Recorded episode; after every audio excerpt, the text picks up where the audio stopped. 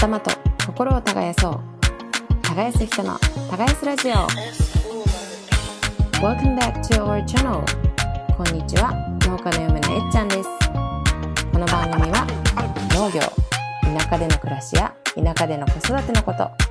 そしてこれからの社会のことを楽しく気楽に話す エヌピーオー 法人田舎のヒロインズがお送りするトークプログラムです。 Hope you can enjoy our program. So, let's cultivate yourself.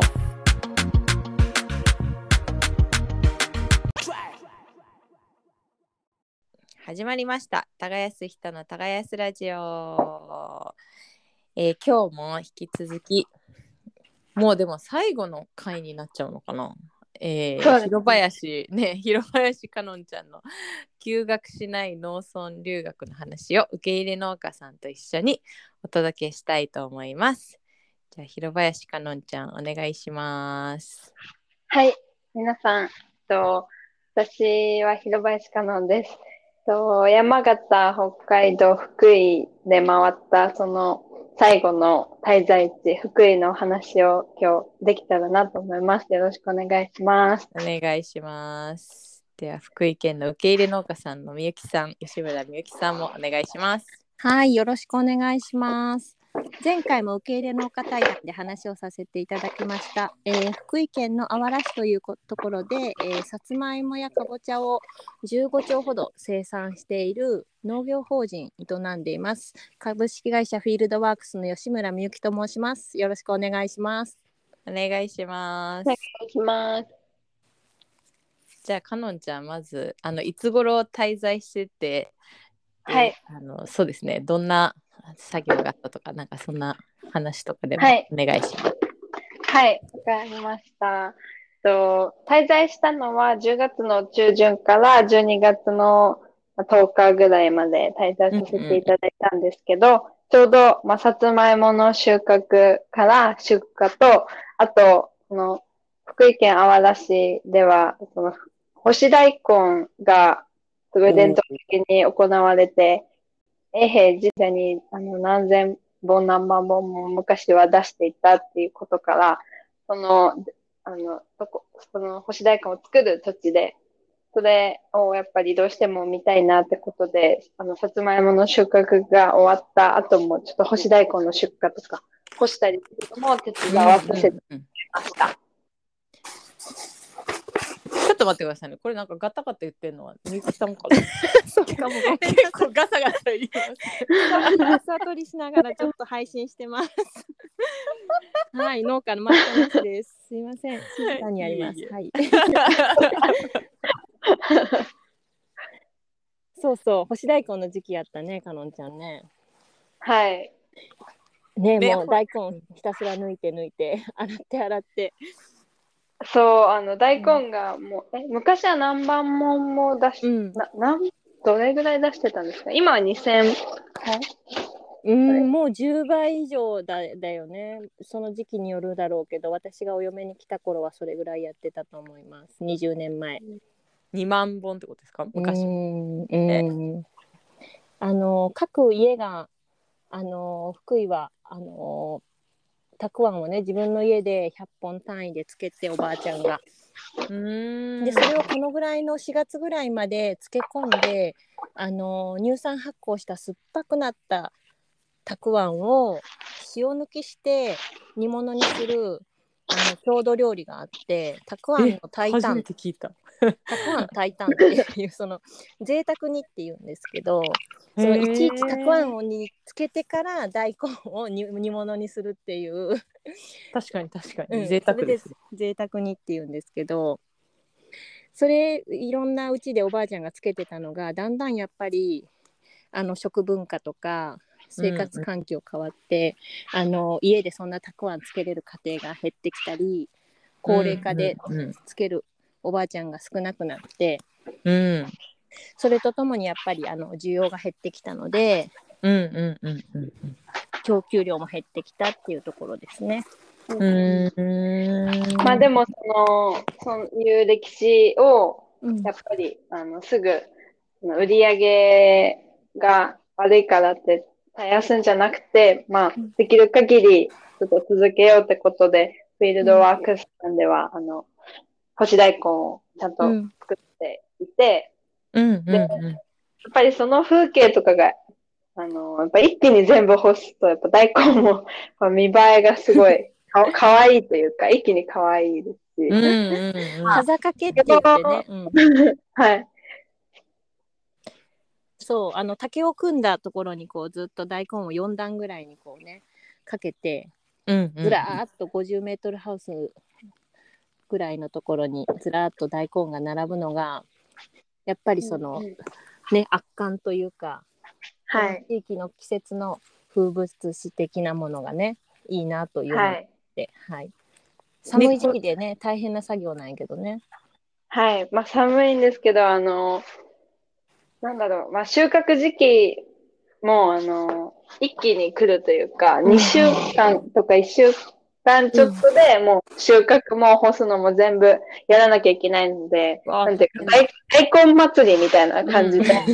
なんか、まあ、み、みんなはもう何年間もやってるから、さ、寒い、本当に天気が悪い時期だと、もう、あの、あられに打たれながらやるみたいなこともあるらしいんですけど、あの、なんだろう、私的には初めてだったので、なんかやった大根、大根だーみたいな。で、楽しくやったらみんなからなんか、なんで楽しいのみたいな目で見られたんですけど。本当祭りみたいで、でも腰とかやっぱ痛くなって、あの、あと水をずっとあの洗ったりするので。え、手作業で取っていくんですか？そう、手作業です。うわ、結構大変だね。手作業でしかも手で運ぶっていうその手でね、まとめてじゅっぽんぐらいの束にして運んで、荷台に乗せて運んできて、ね、いっぽんずつ手で洗って。わらで束ねてすごいあ、うん、まあでもそのやっぱいっしゅうかんごとかに干したやつを見に行くとなんかひょろひょろになってて、なんかその可愛いんですよねあんなに深かったなんか頑固な大根もひょろひょろに柔らかくなるというかえー、その干し大根の様子もね、あの田舎のヒロインズのホームページの YouTube から、はい、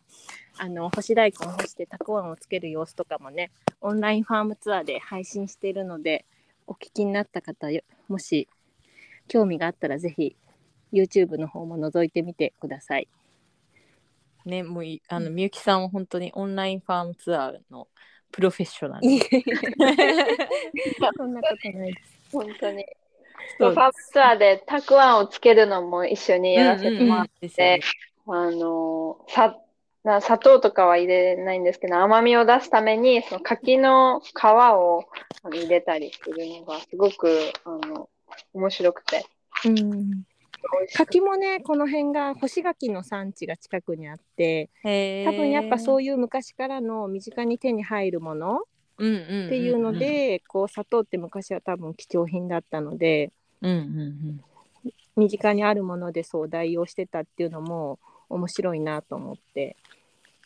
あのー、そのやり方でうちは私はつけてるんですけど、かのんちゃんも持って帰って食べたんだよね。はい、食べました食べましたどうでした？なんかやっぱ結構市販のたくあんってね、なんか真っ黄色で、うんうんうん、色粉が入ってたりね、全然ね、そうそうそうそう、うん、いやもう全然違いますよね。うんだよね、うん、昔ながらのあの日本海の潮に吹かれたその大根感が強い、うん、でもでもなんか塩塩もしっかりついてるので、なんかその潮風にねミネラルがたくさん含まれていて、うんうん、その潮風で乾かす乾かすとか干すので大根を、うんうんうんうん、それがやっぱりあの同じ福井県内でもこのここが昔からその干し大根の産地だったっていうのはそういう環境もあるのかなと思います。ああそうなんですね、うん、なるほど。噛めば噛むほど美味しいっていう感じの干し大根あ、たくあんですねでも干し大根をどうしてもなんか切り干し大根って言い間違えて何回もみゆきさんに違う言われました。ちょっと干し大根そうそうそう。ちょっと大根について語りすぎちゃったんですけど。なんかね、なんかあのそうそう、ファームツアーの様子とか見ていただいたら分かると思うんですけど、みちさんのところでは結構ね、若い人がたくさんね、うん、一緒に働いてたっていうのをお聞きして。そうですね。ね。うん。今従業員とかは結構いらっしゃるんですか？若かった。ああ、本当に。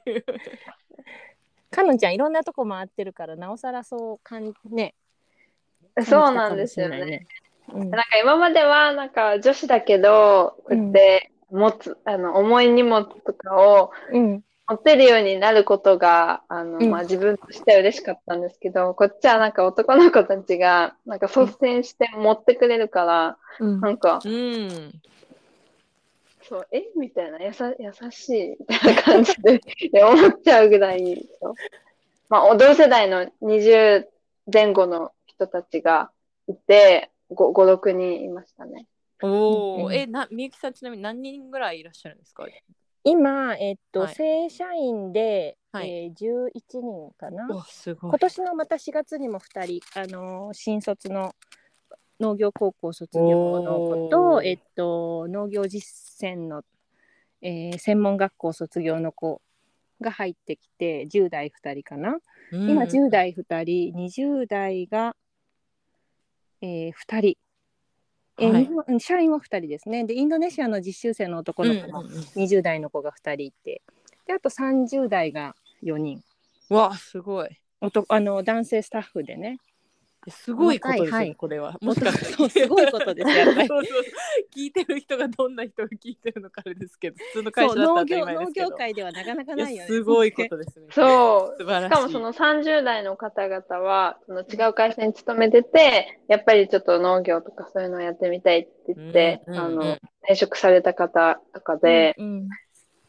うん、なんかみんなあとでもおあのお母さん方もごじゅうだい、ろくじゅうだい の,、うん、あの方も働かれてて、うんうんうん、なんていうかその若い男の子とそのごじゅうだい、ろくじゅうだいのお母さん世代の人たちがやっぱ話すと、うんうんうん、なんか若い子の相談を聞いたり恋愛、恋愛相談とかもやっぱみんなでなんかやってるのを見て、なんかやっぱり一つの世代にとらわれずにこうやって超えるからやっぱなんか愛がある現場だなと思ってそうでおやつの時間にはなんか焼き芋食べるみたいな、なんかすごい幸せな空間で、まあでそのフィールドワークスさんがこの、この地域をさつまいもの産地としてもちゃんと残していくためになんかこうやって若い人たちもちゃんと採用してるみたいなことを、うんうんうん、組合みたいなことですかね、みゆきさんそれは。えっとはい、そうですね。うち法人、うんうんうん、え株式会社フィールドワークスは法人としてあのそうやって正社員雇ってやってるんですけど、はいえー、それとは別にそのもともとここさんじゅっけんほどのさつまいもの、あのー、生産組合があった、あのーうんうん、農家の私たちさんだいめなんですけど、はい、さんだいめの後継者がもう 5, 5軒ぐらいしかいなくて、その若手のごけんで、うんまあ、ちょっとこの産地なんとかしてこうよって言って作った組合が、えー、エコフィールド富津という組合なんですけど、えー、共同で、えっと、貯蔵庫建てたりとか、まあ、一緒に鳥獣害対策取り組んだりとかしてる組合ですね、うんうんうん、そうなんですね。いやね、どこ、どこも同じ課題ですもんね、うん、そうですもんね。同じような課題があるから後継者不足とね、うん、人は減るけどあの獣が増えるっていうね一時期豚も飼ってましたもんね、それの対策でね。あ、そうですそうです、その組合でみんなで獣害対策としてあのとまあさつまいも産地なので、うん、さつまいもを餌に豚飼えないかっていうことで、うんうんうん、芋豚を育てたりしてたんですけど、トンコレラの影響でちょっと今自粛してるところです。ぜひまた再開できたらね、うん、美味しい豚を、芋豚を、うんうん、待ってます。はい。ちょっとじゃあ話を戻してね、うんはいはい、ねその若い人と働いててどそうどどんな感じだあでも聞いたからいいかそれは。そうですね。追加したいことがあればと思ったけど。あーあ、でも、なんか個人的にそのインドネシアの、あの実習生の方が来てて、私インドネシア語を大学いちねん生の時に勉強してたので、なんかそおー、れを機にインドネシアをあのまた勉強し直して教えてもらって、で、うん今、うん今うん。大学あの戻って、またあのインドネシア語の授業を受け直して、あえの、えっていうなんかきっかけにもなったので、なんか私としておー。すごい嬉しいですね。今日もインドネシア語の授業を受けてきました。おお、素晴じゃあらちょっしとい。喋れるんじゃないのもう。そまんあなそうに。ですね。なんかまああの、なんだろう。基本的な、でもまだまだ単語とか覚えてないんですけど、うなんん。か、やっぱやらないと喋れるようにならなういけんど、そうのきん。っかけがずっと欲しかったので、うなんん。か、あと、実際にインドネシアのことを、その、積極的に話す中で、その、やっぱ海外実習生の現状とか、うやん。っぱりその子から聞いたのは、うあん。の、やっぱ日本語って結構難しいし、日本語を話せるよりかは、英語を話せた方が、やっぱうりん。将来のためにもつながるってこうとから、ん。やっぱオーストラリア、ニュージーランドの方が、うあん。の、研修先としては人気になってる。まあもちろん賃金も高いっていううことを言ってて、へえ。ってなった時に、なんか日本って今まで、なんか、なんか出稼ぎに来てる人たちに対してやっぱひどいことをしてるニュースもあったとう思うんですんうんうけど、ん。うんね、そそうれでからね。は、そう、ちゃんと、なんか日本としての魅力もちゃんと伝えたり、びょ、あの、その不正とかは絶対しないとか、うそういん。うなんかことをちゃんとしていかないと、本当に日本は労働力がどんどんなくなっうていくん。現状で、あの、このまま普通にしてたら、そういう海外実習生の人たちも日本を選んでくれなくなるっていうう危機感も、ん。うんううん、ん感じて、で、せっかく、あの、なんだろう、ゆきさんのところもすっごい美しい、その海、あの日本海うんと、そうのロシんアと丘っていうそのコントラストみたいなのが、美しい農村で文化もすっごいしっかりあって、そういうのをちゃんと発信していくこうん。とも大事なんじゃないかなって思いました。そうんの、インドネシうん。アとか、その東南アジアの人とかに向けて、ううん、んう発ん。信して楽しんでもらう方が、なんか、うん、いいなとか思いました。うんうんうん熊本とか、あの、八代あたりも結構、インドネシアの方といかやいらっしゃいー、めまちすゃくか？ちゃ多いですあ、ね。そうなんだ。そうそう、でも結構八代地域、ベトナムの人が多いうのんかうな。でもんインドネシアの人も結構入ってきてるって言ってたけど、うん。ういや、もうん。す、すごいです。もう、ぶ、文化が、なん、なんて言ったらいいのかな。なんかち近くのスーパーとかで、だから、うん。ココナッツとか売り出しますもん。ああ。そうそうあそうの、そう。木の実ですか？ あの、そうそうそうそうそうそうそうそうそうそう。だから、今までそんなの売ってなかったけど、やっぱ、そういう外国の人が入ってきたら、から、その人たちに受ける商品とか、そうそう、もう入ってくるようになって、なんかわた私はやっぱ海外に住んでたことがあるかうんら、うん。やっぱは実い。際に、で、ドイツとかもすっごい移民とか多いし、うなんかちょっとん。逆にそういうのは面白いなと思うけど、なんかあのーそう、ちょうど先日そういう話をしてて、うん。あのうん。結構なんか町のちょうど氷川町、うちのう住んでん。る町のなんかあの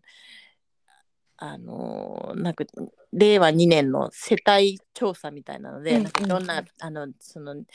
いろんなことに対するアンケートみたいなせん世帯ぐらいが答えてるのがあっうん。て、それで結構その外国人実習生がすごい増えてて、うなんかん。治うん安が不安みたいなう感じのこん。とを多分なんかななじゅう代男性みたいなのが書いてあったんですけど、うやっん。ぱりちょっとさっきね、かのんちゃんが言ってくれて、そういうその、あの、もちろん景観の発しあの地域のそういうね、あの発信とかもすごい大事なんですけど、なんかどうしてもやっぱりそういう人たちってすごいそこだけで固まってしまって、なかなうかん。ね、そういうその文化交流とかがなかったりとかするから、うん。ぜひなんかそういう会をあの私あのね、なんか通訳のあ人とか入れて、どうしても結構日本語話せない人とかもこの辺この地域に来てる人とか多くって、あ。うん。ああ、そうですそうよそうそうね。そうだからなんかそういう会をぜひ一回そう。開きなんたいかもなっみたたいいな。ない、もったいないって思いました。ううんん。せっかく日うん本うにんうんね、来たのにね、その働くそうだけそうで、あそうなんので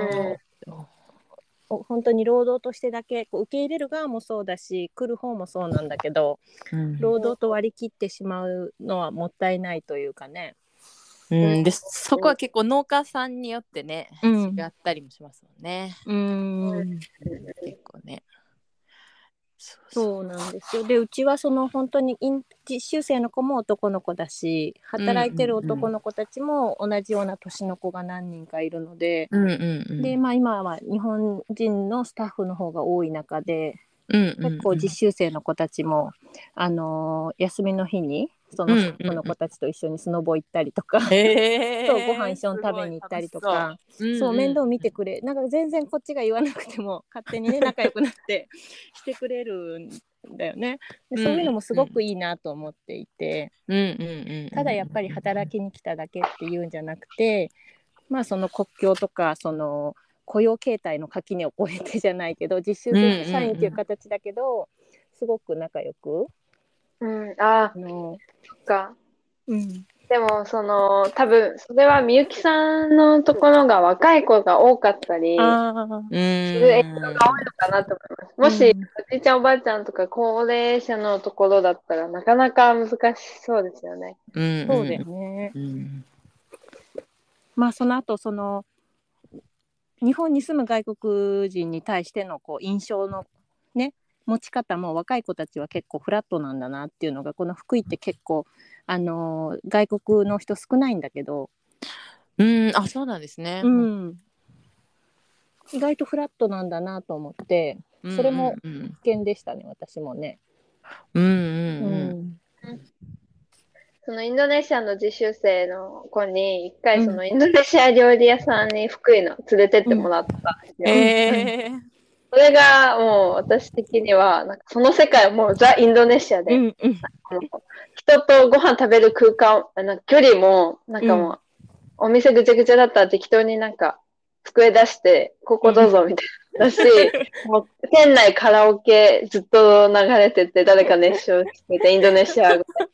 でなんかライトアップされてるみたいななんか一気にそういうと楽しくてっていうのがこんな 福, 福井県っていうその田舎にもあるっていうことがそのね異文化体験だしもっとなんかその敷居が日本人もあのもうなんかグローバルな世界になってきたので楽しめるようなそのやっぱつなぎ人みたいな人がいるなとかは思う。うんうんうんうん。そうそうだからやっぱりなんかそういうのを打破するのもまた食なんだなっていうのも私も思ってたからなんかコロナでねどこまでできるか分かんないけどなんかそういう通訳の人を間に入れてねなんかお互いのご飯とかをこう作り合って食べるみたいな会ができたら一番かなみたいな感じ。本当ですね。うんうんうん、確かにご飯はすごいキーですよね。うんうんうんうんうん。ね、ご飯であれですけどオープンファームデーとかもねめっちゃなんかぜひそのオープンファームデーの話を聞きたいなじゃあオープンファームデーって何っていうのをじゃあまず私からはい話させてもらいますとえっとまあその言葉の通りなんですけど年にいっかい収穫期さつまいもの収穫期に、うんうんえー、さつまいもの収穫体験と、えー、うちをうちで採れた野菜とか、えー、全国の農家仲間のよりすぐりの農産物、うん、えっちゃんとこのとかもね送ってもらったことトマトあると思うんだけど、はい、そう、そういうのを集めて毎年、えー、ランチビュッフェを楽しむ会みたいなのをあの開いてこれすごい、まあ、すごい農業体験ももちろんなんだけどやっぱりその、うんうん、食の豊かさとかそこから発信できるものとかそれをまあその屋外の農場の見える子を、あのー、だだっ広いところに簡易的なこうコンパネとコンテナでテーブルを作って、うんうんうん、こうずらっとみんなでさんじゅうにんぐらい一緒に、あのー、食べ物を食べてその時間を分かち合うみたいなことを何回何年ぐらいかなはちねんぐらいかなはい続けていて去年ちょうどその時期にかのんちゃんが来てくれたので、はい一緒に手伝ってもらいました、はいうんうん、どうでしたかのんちゃんあのー、そこに来てる方々が、うんうん、ファミリーが多くて。へー。で、いや、みゆきさんの料理はもうめちゃくちゃ美味しいんですけど、わかる。そう。いや、なんか本当に、そのオープンファームデーで、その楽しいとか美味しいとか、そういう切り口から、すごい、うんうん、あの、入ってきてもらって、ここに来た人たちが、もうその、農場とかに勝手に自分たちで遊びに行ったり、その近くの海岸に行ってその豊かさを分かったりっていう、なんかとりあえず来てもらうみたいなきっかけがその楽しそうだし、そういう本当に、なんか私たちの、私はどうしても田舎のヒロインで、まあ、農業なくして持続可能な社会なしって言ってると、なんかそれを伝えなきゃ伝えなきゃって思って真面目になりすぎるみたいなのがあったんですけど、いや、もっと、うんもっと敷居は低くてよくて、みんな毎日食べてるし、それが、現状でやればいいんだっていうのが、みゆきさんの楽しそうなのを見ていて、あの、学んで、うん、学びましたね。美味しかった。どんなメニューだったんですか？今年、こあ今年とか、去年か、去年は。今年はなんかほらやっぱコロナ禍だったので最初の頃は結構がっつり私が全部作り込んで、うんうんうん、あの食べてもらってたんですけど、はい、なかなかそのビュッフェスタイルでみんなでっていうのがちょっと、ね、あのリスクもあるかなっていうことで、うんうんうん、今年は一人一枚ずつピザを焼いても自分でピザ生地を用意していい、ねうんうん、はいであのー、自分でこうさつまいもとかね取れたうちで取れた野菜とか、まあ、この福井のあのー、特産のトマトで作った、えー、ピザソースとかも用意しといてその中でパパッとこうピザを作ってもらって食べてもらったのとあとは、えー、うちの作ってるかぼちゃのスープとか何作ったっけなあとサラダぐらい作ったのかなあとデザートとかねそれぐらいは用意しといたのかなうん、そんな感じですけど全然料理上手とかじゃなくて本当にまず素材がまず絶対美味しいという素材を知ってもらいたいっていうのと、うんうんうんうん、もう本当に味付けはうち塩とかオリーブオイルだけとか、うんうんうん、もうそれにさっと火を通すだけみたいな料理ばっかりで、あのー、まあでもそういう本当にその素材の持つ食材の美味しさっていうのをそのまま味わってもらいたくて全然野菜とか嫌いだったんですっていう子供さんが人参バクバク食べました生でとかそういう話を毎年あの参加者からあの聞かせてもらえるので、うん、あやっぱりそうだよねっていうなんかねあのこっちの自信にもつながるしあやっぱり食べ物ってすごいあのみんなで食べたりそういう景色の中で食べたりっていうのはそれだけですごいスパイスになるというかうんはい、だなと思ってまあ細々とですけどなんか食を食にまつわることからそういうあの農業とか農村とかそういうもののね豊かさを感じ取っていってもらえたらなと思ってやっていますね。さっきかのんちゃんが、ね、言ってくれてたみたいについついこう、うん、なんか真面目に持続可能な社会みたいなことを結構、うん、あの考えてしまってうん、だけど結局やっぱそこですよね。なんかそのちっちゃい子が人参バクバク食べて、うん、そこがすごい食べてんじゃんみたいな、うんうんうんね、そういうところがすごい、ね、大事だ。いやでもエツコさんの、あのトマトもバクバク食べますけど、ね、ありがとうございます。止まらなくなる。なんかトマト中毒みたいになるぐらい食べちゃう。本当だよね。そうそう。なんかね、うん、コ, コロナ禍でコロねかのちゃんがね、うん、ちょっとコロナになっちゃったんでね、うん、その時にお見舞いでそうやっぱトマトはそのまますぐ食べれるから。これは送っとけと思って勝手に結構あのコロナになった人にはあのそうそうそう勝手に送りつけてる外出できないからねそうそうそうそうそうそうそうそうなんです、まあ、そんなことができるのも農家ならではかなと思って、うん、そうですね、うん、ぜひぜひあの引き続きこの回をお届けしたいと思いますので、はい、はい、じゃあ次週もよろしくお願いします。はいはい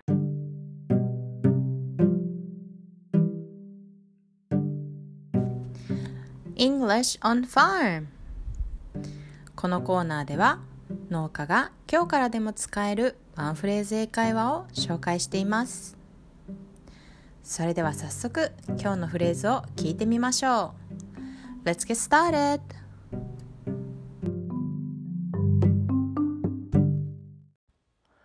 We have seven employees in our farm. Two full-time employees, three part-time employees, and two trainees from Vietnam. 私たちの農園にはななにんの従業員がいます。ふたりが正社員、さんにんがパート、ふたりが海外からの研修生です。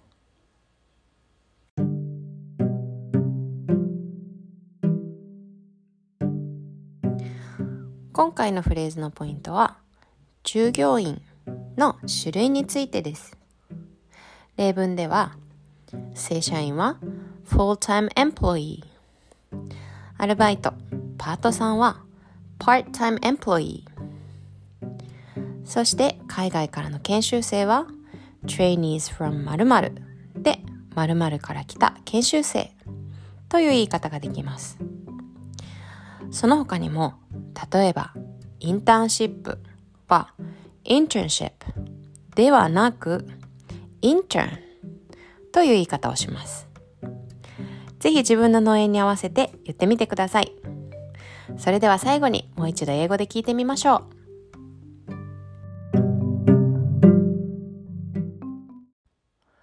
We have seven employees in our farm. Two full-time employees, three part-time employees, and two trainees from Vietnam. エ